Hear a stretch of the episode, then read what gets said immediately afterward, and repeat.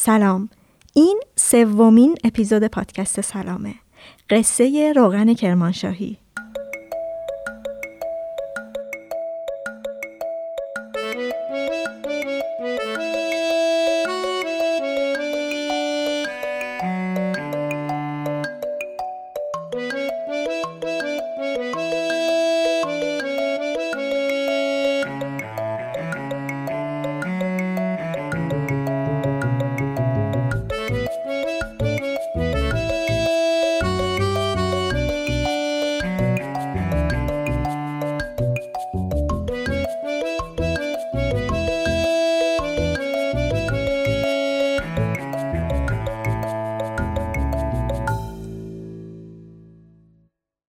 پادکست سلام تو هر اپیزود میره سراغ یه محصول کشاورزی، دامی یا دست ساخته اصیلی که تاریخی پشتش و قصه این محصولات و دست ساخته ها رو با روایت هایی از کشاورزان، پرورش دهندگان یا سازندگان بازگو می‌کنه.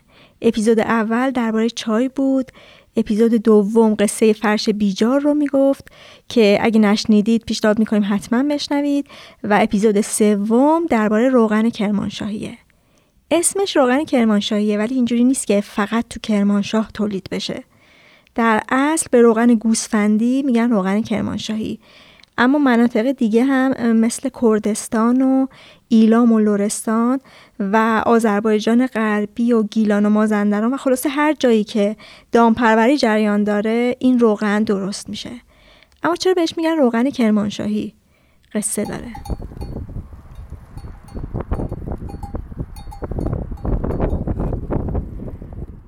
ما برای ساخت این اپیزود رفتیم کرمانشاه شهری در محاصره کوه ها هنوز قد ساختمونا به جایی نرسیده که چشمانداز کوه ها رو بپوشونه. شکوه این کوه ها ابهت دیگه ای به منطقه میده و واقعا یه جوری انگار شهر رو بغل گرفتن. رشته کوه های زاگروس منطقه کرمانشاه یه منطقه باستانی و آثاری از زندگی انسانهای عصر سنگ توش وجود داره. یعنی دست کم دیویس هزار سال قدمت.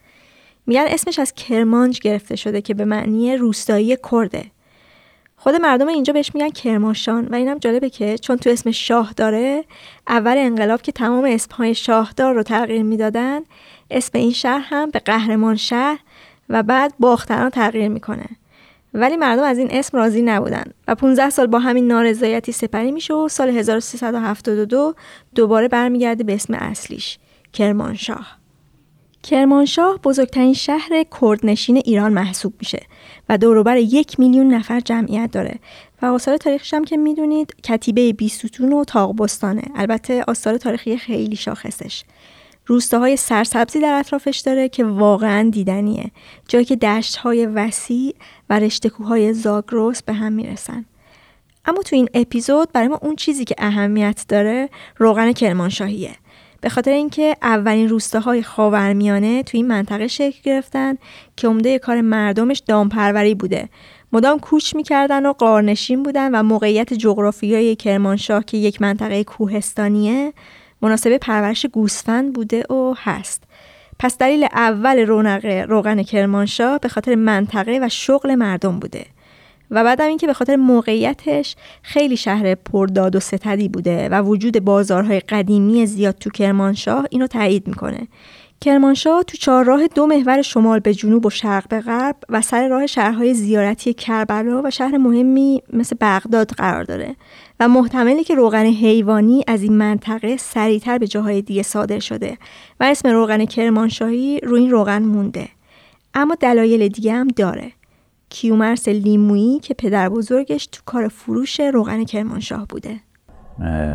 نخستینی که بالاخره تو این منطقه چون می‌دونه که منطقه زاگروس اولین منطقه که انسانهای اولیه از سمت آفریقا که کوچ کردن آمدن در این کوههای زاگروس ساکن شدن. یعنی منطقه زاگروس یکی از اولین سکونتگاه های بشریه.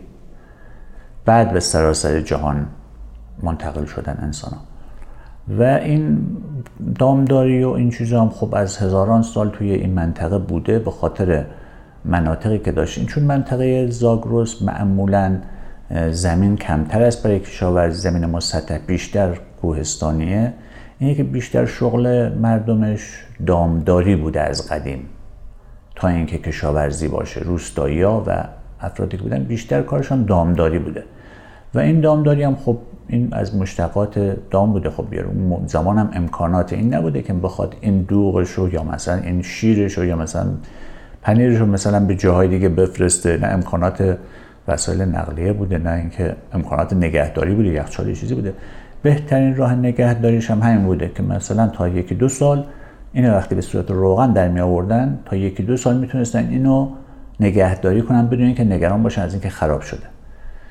و این روغن ها مثلا به صورت خوراکی نه تنها برای مثلا سرخ کردن بلکه خیلی ها اون موقع مثلا به عنوان غذا میخوردن با نون مثلا یا حتی مثلا با اصل و اینکه یه غذای خیلی مقوی شده که ساعت ها اون طرف نگه می داشته از لحاظ بدنیش. به چه روغنی میگن روغن کرمانشاه؟ خیلی فکر می‌کنن که روغن کرمانشاه از دنبه و چربی گوسفند و گاو تولید میشه.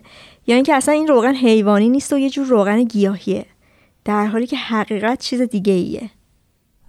این گوسفندا ما ادهی هستن از این گوسفندا را که به صورت دائم در چرا هستن.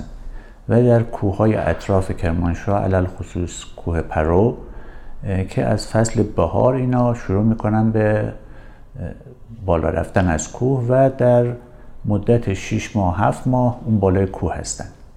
که از اون علفایی که بالای کوه هست این دام ها تغذیه می‌کنن و شیری که اونجا از اینا به دست میاد اون شیر چون خب اولا به خاطر مسافت دوری که داره و پیاده روی مقدار خیلی زیادی باید پیاده روی بکنن نمی‌تونن به سطح شهر برسن.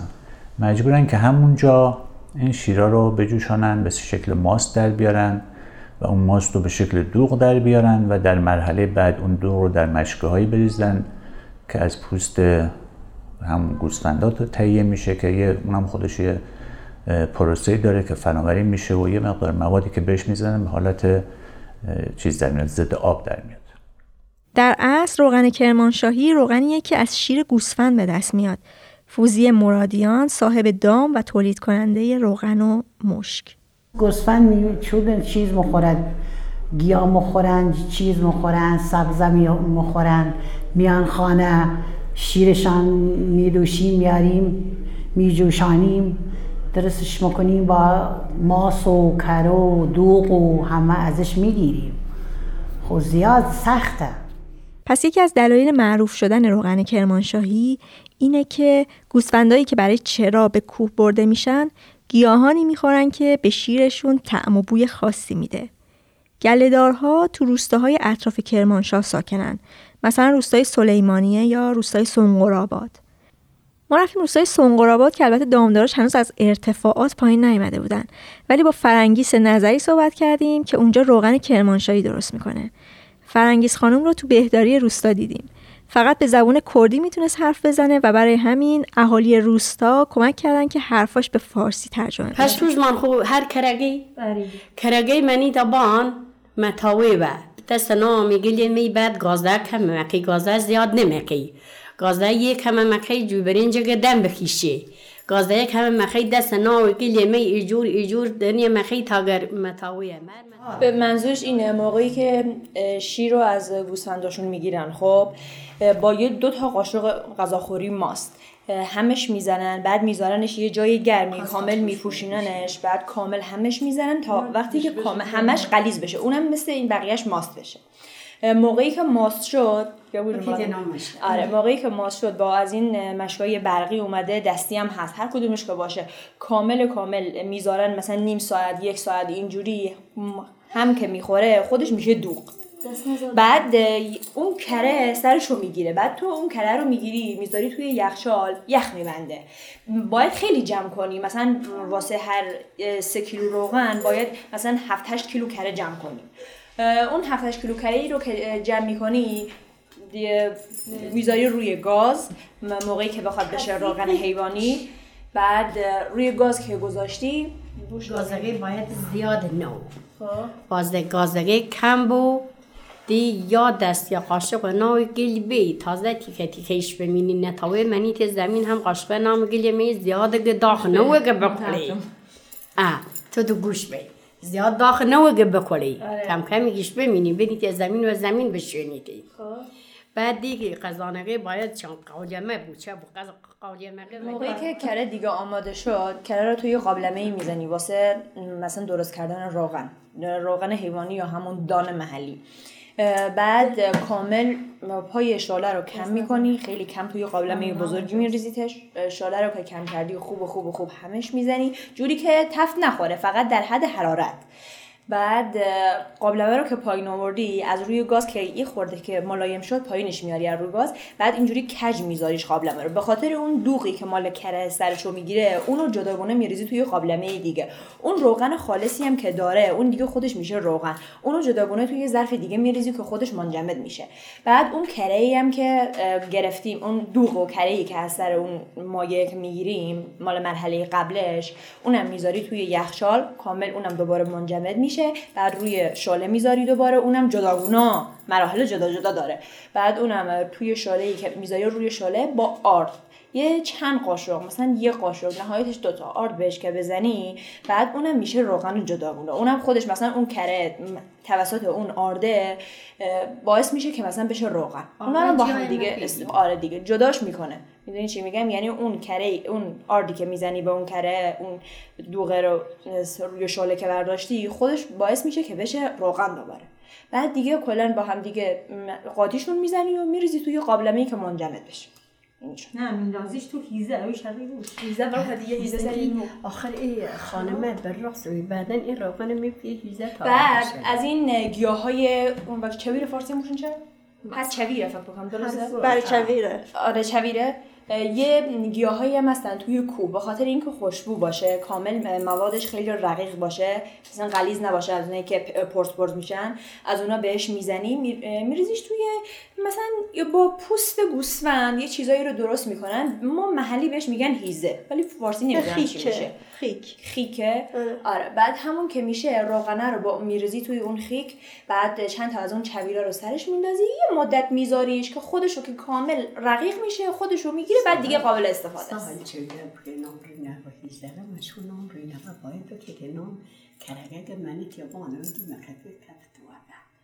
آره میگه اون چه میگه اون چویری که اگه سر روغنت هم ننداختی موقعی که دوغ آماده می‌کنی کره رو می‌ذاری بالا که بششی باید بندازی سر اون. سر اون که میندازی خودش دیگه قلیز میشه تهش رو می‌گیره دیگه واسه اون روغن هم آماده است. می‌دونی چی میگم؟ دیگه میریزیش رو گفتی چی؟ خیک؟ خیک. همون خیکه که می‌ذاری با روغنش که سرد بشه اون چویرم داخلش دیگه میریزی توش خودشو می‌گیره منجم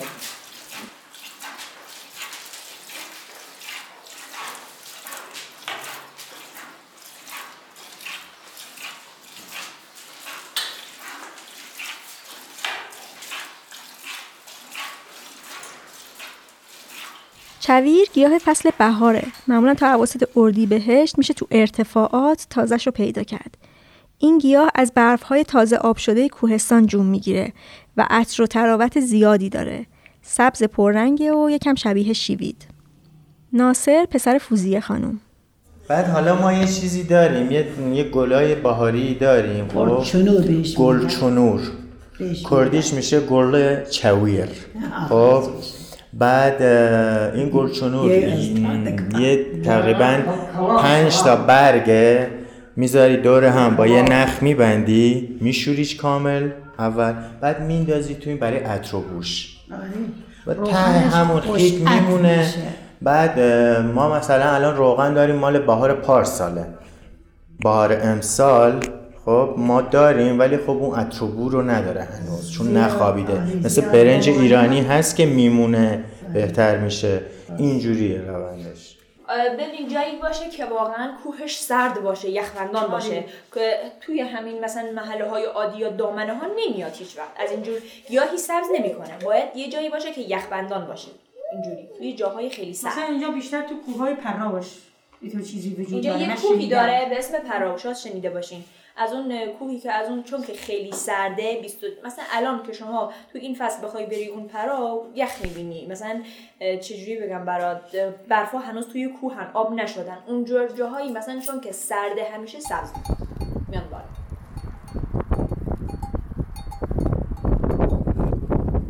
کوههای پرا.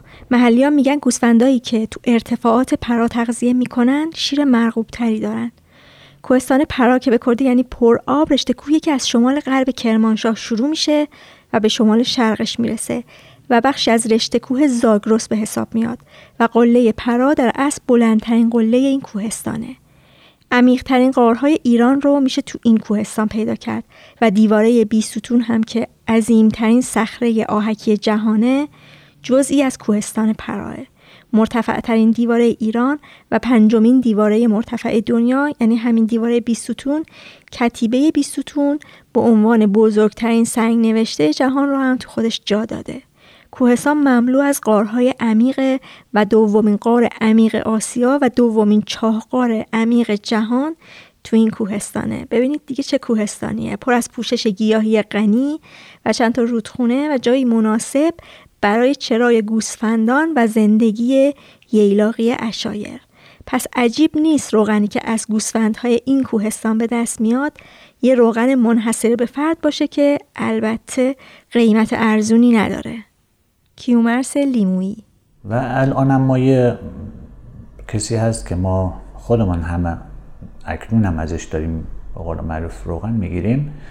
این از اول عید که شروع میشه این با داماش میره روی قلهای پرو اونجا یه چادر می‌زنن با زن و بچه و خانواده اونجا هستند تا زمانی که پاییز میشه و شروع به بارندگی می‌کنه.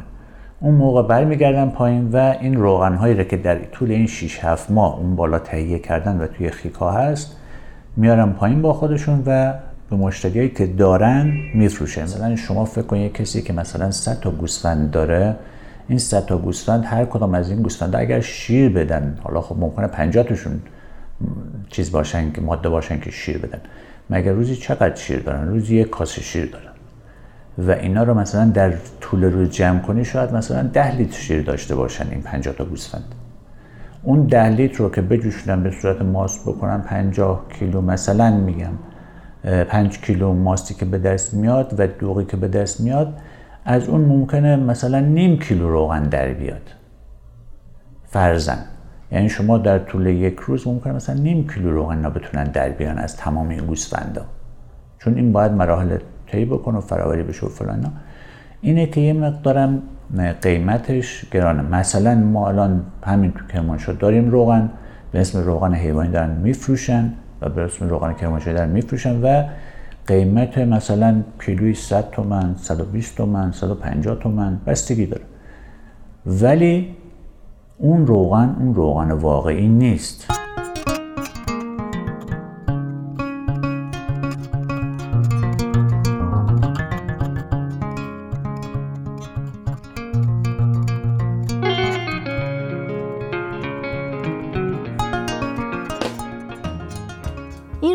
شرایط نگهداری مخصوصی هم داره. و این روغن هم نگهداریش شرایط خاصی داره. مثلا باید توی یه ظرفی باشه که هوا نکشه چون اگر هوا بکشه به اصطلاح بهش میگم بوباد شده یه بوی بد می‌گیره که دیگه قابل مصرف نیست. معمولا قاعدتا باید توی همون مشگاه یا همون خیک باید نگهداری بشه که خودش چون منفذی نداره به بیرون و درش هم محکم بسته میشه هوا نمی‌کشه. یا اینکه توی یه سری ظرفای که مثلا مثل ظرفای آلومینیومی هستن که پیچی است درشون. اونا محکم باشه یا درشون قول معروف چیزی نباشه که هوا بکشه میشه نگهداری کرد. پس روغن رو میریزن تو پوست گوسفند که در زبان کردی بهش میگن هیزه و عموما بهش میگن خیک گوسفند. فرق خیک با مشک اینه که خیک رو دباغی خیلی ویژه‌ای نمی‌کنن و پشماش رو چندان نمی‌گیرن. ولی برای مشک تمام پشم و موی حیوان رو هم از پوست جدا می‌کنن. ترتمیزترش می‌کنن یعنی. فوزیه خانم علاوه بر روغن تو کار تهیه این خیکه و اون رو ثواب مشتری میفروشه. کرمانشاهی ها روغناشون رو توی این خیک ها نگهداری می‌کنن و واسه همین مشتری فوزیه خانومن. اونا که برای قصابی میارن من پول زیاد میدم پوست ازشم می‌خرم. درستش می‌کنم می‌کنم خیک و برای روغن و به بازار میارم. پشمش هم خودتون می‌گیریم؟ آره. خودمون پشمش با خودشه. پشمش رو می‌گیریم بعد می‌ذارین آفتاب خشک بشه. آره. چند روز؟ هر خیک یعنی هر خیکی چقدر کار داره؟ یک ماه. یک ماه. ببینید این بعد از اینکه گوسفند و سر می‌برن. باید پوستش کاملا حرفه‌ای در بیاد. کسی که کارش چون سوراخ میشه. بعد پوست که در میاد نزدیک شاید بگم یه روز دو روز با آب نمک و اینا قاطی میشه. آره شستشو داره. بعد همونجور که گفتم داخلش گوشت میمونه از بدن گوسفند باید اونو بگیری. اگه نگیری بو می‌کنه این خیک. کل گوشت رو که گرفتین بعد این از ته بسته میشه چهار دست و پاشم گره می‌خوره و گردنش میشه خروجی روغن که ازش در میاد بعد خدمت شما عرض کنم دیگه مراحل بعدیش میشه.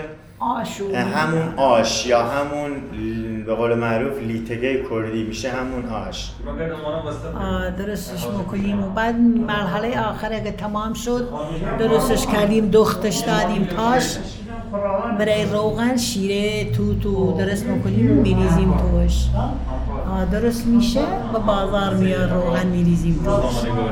ببینید خیک کیفیت کاره. به خاطر اینکه روغنت خراب نشه اتروبوش از بین نره. و یعنی شما می‌تونید تو نایلون هم حتی نگه دارید خب میگن هوا بکشه خراب میشه. آره بوباد میشه. بوباد همون بوباد منظورمون همونه که دیگه فکر کن روغنه یه دفعه یه بویی میده که اصلا ازش نخوری. نمی‌تونی بوش کنی. اینکه برسه بخوای بخوری.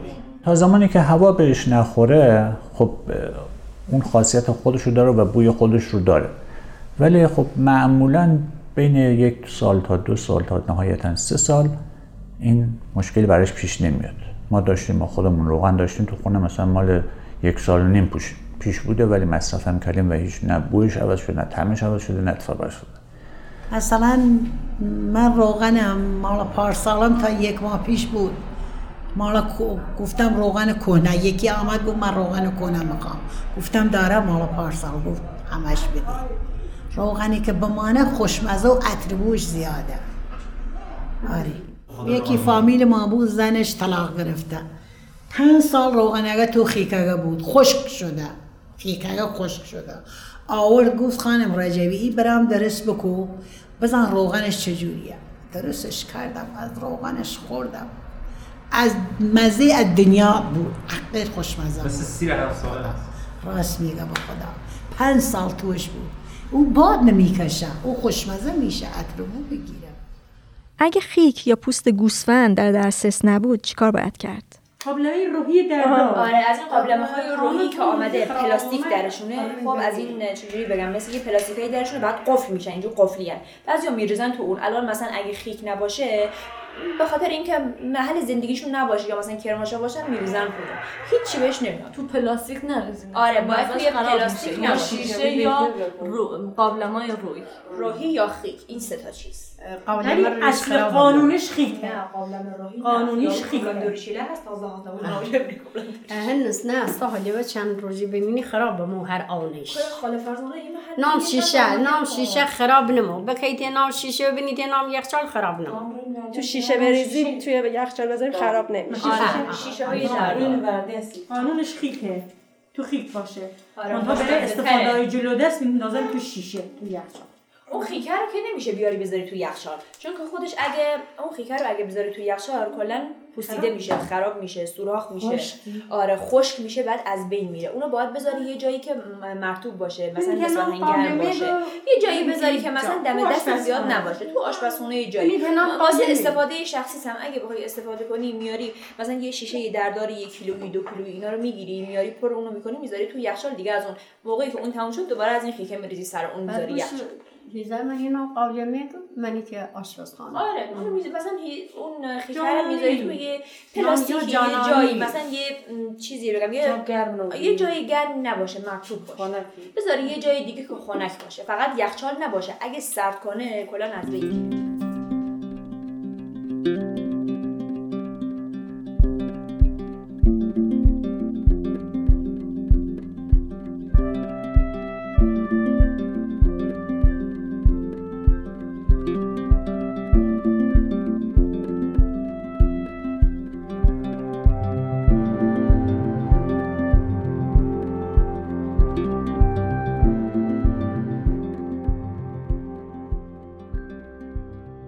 پس تا اینجا شنیدیم که روغن کرمانشاهی روغنی که از شیر گوسفند که ماست کرده باشی.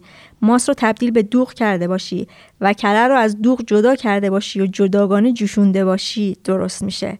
البته از کره گاوی هم روغن درست می‌کنن و استفاده می‌کنن. اما اون چیزی که به روغن کرمانشاهی معروفه همین روغن گوسفندیه. این روغن رو بهش چویر که یه گیاه معطره می‌زنن و تو خیک گوسفند نگهداری می‌کنن. حالا می‌رسیم به اینکه چطور بفهمیم که داریم روغن مرغوبی می‌خریم یا استفاده می‌کنیم. روغن گاو زرده.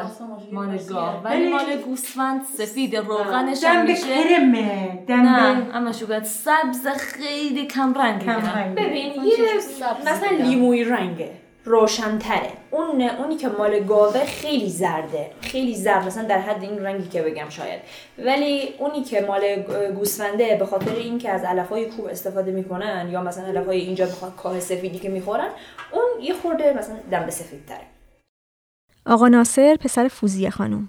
معمولا یه روغن خوب که یه شما چند قدرشو میریزی کف دست میساوی میساوی میساوی باید پرز نداشته باشه. دونه های ریزی زیر دستت نیاد.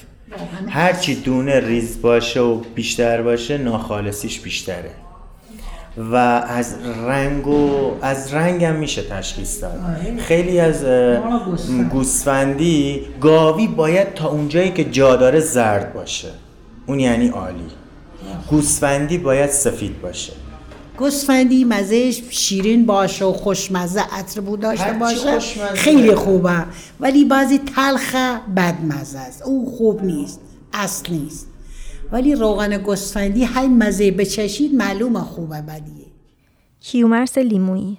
یکی از راهی تشخیصش بوی اونه که اون بوی خاص داشته باشه. و مسئله دوم اینه که باید بین دو تا انگشت یکم از روغن رو بمالی. اگر جذب شد اون روغن یعنی چربیش از بین رفت این مشخص میشه روغنش خوبه. ولی اگر همچنان چرب بود یعنی مثلا بعد از یک دقیقه شما دو تا انگشت رو به هم مالیدی همچنان چرب بود اون روغن روغن خوبی نیست چون جذب نمیشه. روغن خوب روغنیه که وقتی یکم میزه بین دو تا انگشتات یکم میمالیش خود به خود جذب میشه. جذب پوست میشه. این نشان دهنده اینه که یه روغن خوب. و یکم خب عرض کردم از لحاظ تجربی شناخت بویش دیگه حالا اون بویی که باید داشته باشه و اون طعمی که باید داشته باشه. روغن اگه بوی تند بده و به تلخی بزنه اگه رنگش تیره بشه کپک بزنه یا بوی بد بده می‌فهمیم که فاسد شده. میگم بین روغن ها روغن کرمانشاهی روغن سالمیه و رسوب نمی‌کنه و خیلی هم مقویه. حتی به عنوان پماد برای درمان زخم و ورم هم استفاده میشه. زمانهای قدیم به عنوان یک غذای کامل با نون میخوردنش.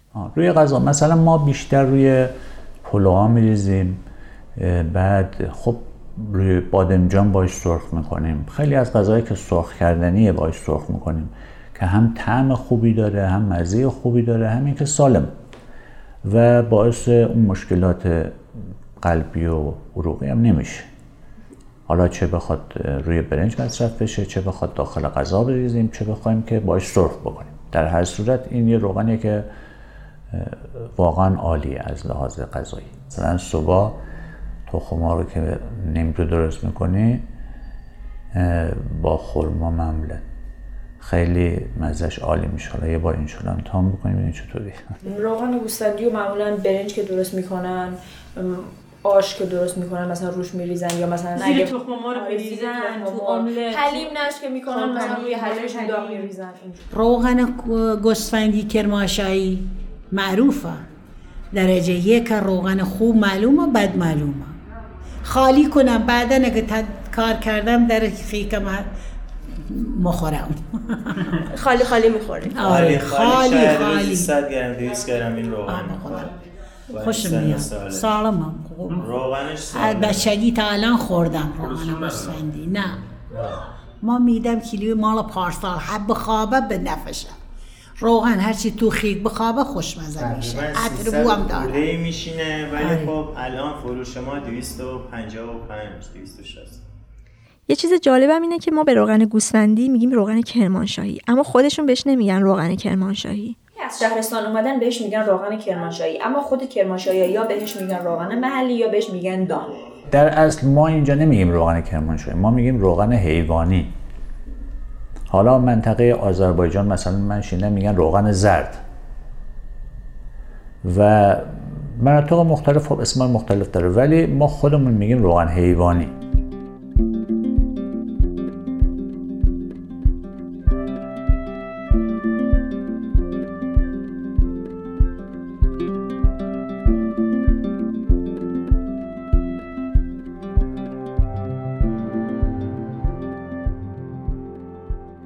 خیلی ها روغن کرمانشاهی را با نون برنجی می‌شناسند که سوقات ویژه کرمانشاهه.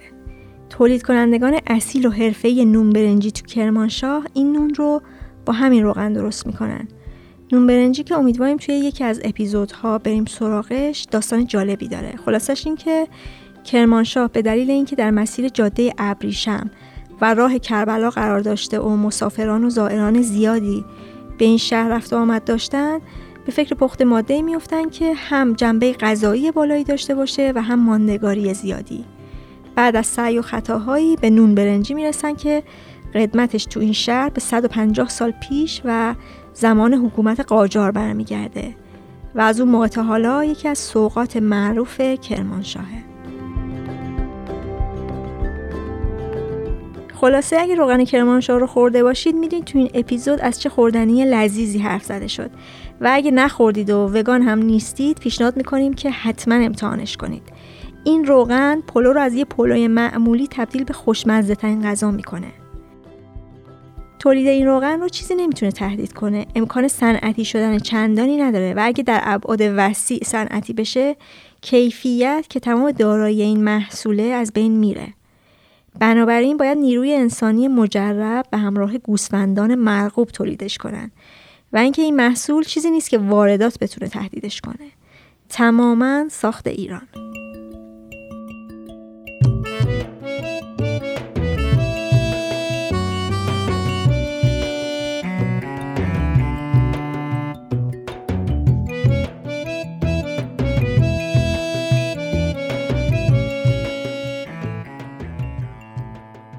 این اپیزود سوم پادکست سلام بود. پادکست سلام به سفارش با سلام ساخته میشه. بستری آنلاین برای کسب و کارهای کوچیک و جایی برای خرید و فروش محصولات روستایی و خونگی به صورت بیواسطه.